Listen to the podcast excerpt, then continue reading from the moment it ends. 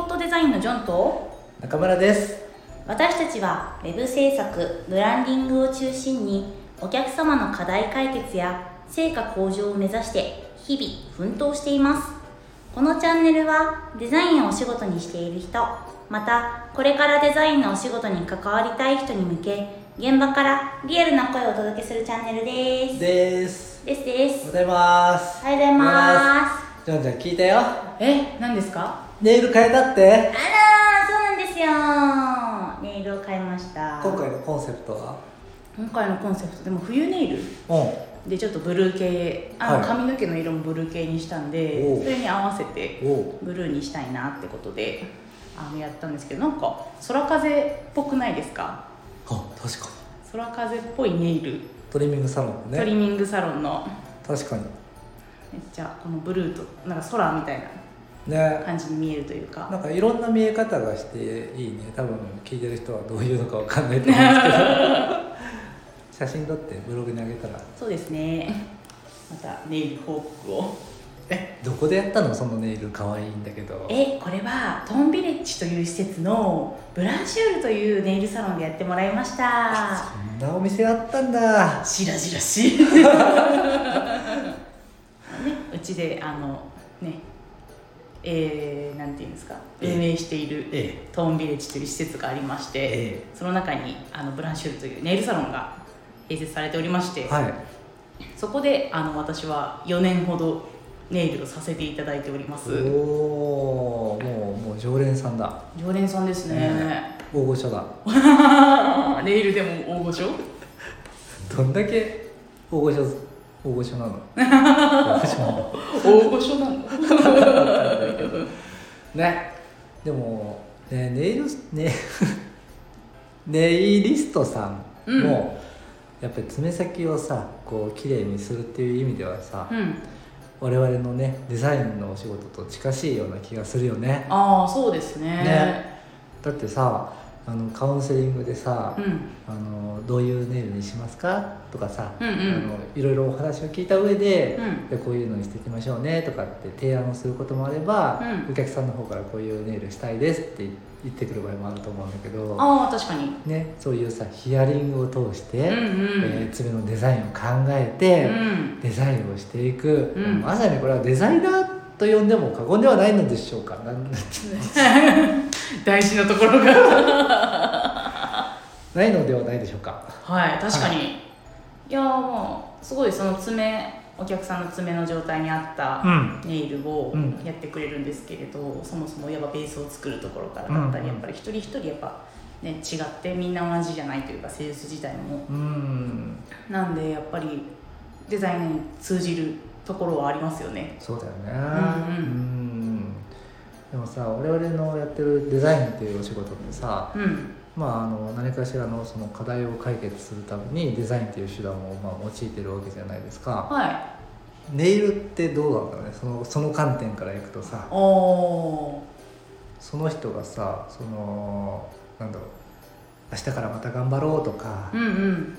ちょっと爪先が爪先が綺麗だと、はいパソコンしてる時にこうねニヤニヤして自信が持てちゃうとかさ、うんうなんんかそういう生活を彩ってるうんうってんいう意味ではなんかすごいすごい仕事だよね。ううん本当に本当にね、なんか人のそのこれ明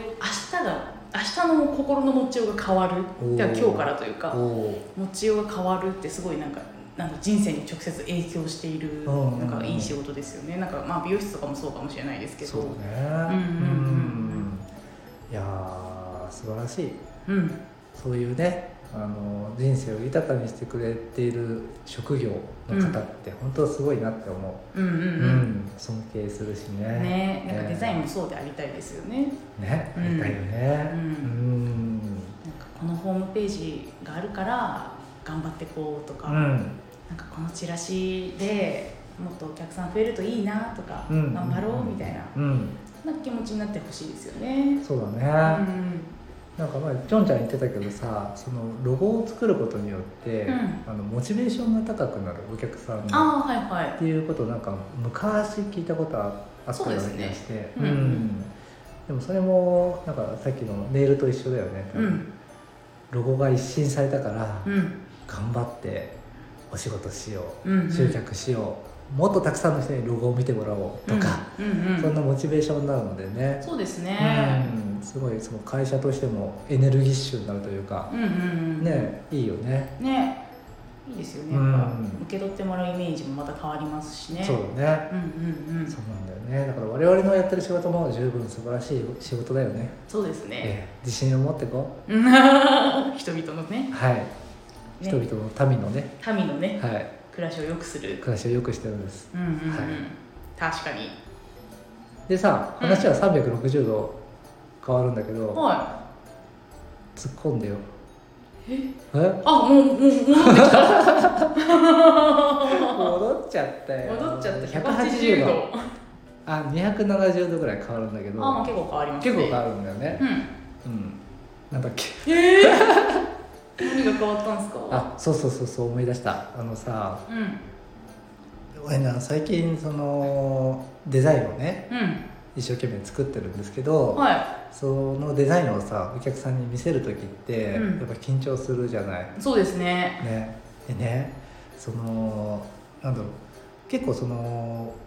最初のさファーストビューで出てくるキャッチコピーうんうんみたいなものもこっち側で考えることが多いんだよねうんうん、う、うんん確かにでさそのキャッチコピーがもしそのお客さんの意図と違う方向を向いていたらうんサイトデザインあサイト全体のデザインがうん崩壊するなって思ったんですよ。ああ確かにうんということはですようんうんそのキャッチコピーってめちゃくちゃ大事だなって思っちゃったんですよ。うんうんいや本当うにんというのもその提案したお客さんもそのキャッチコピーから作ったんだけど、うんもうその本当にキャッチコピーがいいって言ってくれてだからあのなんだろうサイト全体のデザインもいいって言ってくれたんですよ。うんうんうん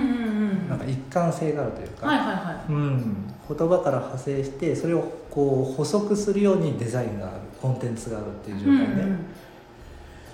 なんでねそのキャッチコピー大事だよっていう話をね今日したかったんですよ、うんえそうだったんですねえそうんうんうんうんいやでも大事ですよねなんかデザインのうちというかやっぱり、うその言葉一つで受け取り方が全然違うんでやっそうぱデザインとやっぱなんだろう違和感があるというか、うん合ってないって感じさせちゃうと、うんもうどんどん崩れてっちゃうというかうそうなんだよ、んうんそうなんだよでさそのキャッチコピー作る時ってさはそのお客さんに対する理解度が低い状態でキャッチコピーを作ってしまうと、い、うん、すごい薄っぺらいキャッチコピーになっちゃうんですよああ確かに確かに当たり障りのないやつになっちうゃんううんだよね、でそれだと、あのーそれを見たねお客さんもなんかどっかで見たことあるようなキャッチコピーだなとかうんうんうんって思っちゃうとなんかサイト全体のデザインもうんうんなんかどっかで見たようなデザインだなって思っちゃうかもしれなくて確かに確かにそうなんですよだからそのキャッチコピーを作る際っていうのは、まあ、デザインを作る際もそうなんだけど、うんそのお客さんのその理解度うんっていうところをね高めとかなければいけないなって思ったんですよ。そうですねうんなんか独自性というかそうそうそう、んんんだしそもそもそのどういう仕事をやっててで、えっと、それを受け取る側のお客さんのお客さんはどういう人なのかとか、うんうんうんあとはその商品が売れることでいくら利益が出るのかうんうんとかそこら辺までこう知ってなきゃいけないし。うんあの会社さんによってはさすごい複雑な事業を何個かやられてる方もいるのではそれのその整合性というかどうしてこの事業事業をやってるのかなとかい、うん、そこら辺までをこうしっかりとくまなく把握しておかないとうん、本質的なキャッチコピーができないと思うんですよ。確かに、ううんん、うんだからその手を動かす前に僕らねそのデザイナーってすごいやるべきことがたくさんあるんだなってうんうん改めて思った次第でござい ます。はいいい発見でしたねいい発見でしたう。んうんううんん、やっぱねその理解度っていうのはデザインのその良し悪しに比例するなってああそうですいうねところなんでうんうんね、うんうんぜひねジョンちゃんも含め、はい、これを聞いてる方うん、そのデザインを作る前にお客さんのことをちゃんと理解しよううんこれはね大事です大事ですね本当に大事ですうんうんううんんあの理解してくれてる上でデザインを作っているとお客さんもそれをね感じるんですよ、うんうんうんうんああちゃんと分かってくれてるな自分たちのことってうんうんうんだからそのなんだろう適当までは言わないけどその会社が違うとさあのなんだろうまあ表現悪いけど適当言います、はい人いますうん部外者と言います、うんね、会社が違うとデザイン会社って部外者なんだけどその自分たちのこと分かってくれてるなって思ったら仲間うんうんみたいに思ってくれるんじゃないかなって思っていてうんまあそうですねううんんなんか仲間になることによって一緒にいいものを作ってこうねそして成果出してこうねっていうスタンスになると思うんですうよ、んうんうんうんだからね大事っすそうですね大事っす、うんうんううんん、確かに仲間になりたいですね仲間に加えてうんっていうスタンスでね、うんうんえーそうなんですはい はいはい超ベラベラ喋っちゃいましたけども、はい今日はうんえー、なんだうんなんだ、えーとキャッチコピーを作る際はお客さんのことをしっかりと理解した上で作りましょううんというお話でしたそうですねはいまとまりましたまとまりましたうんはい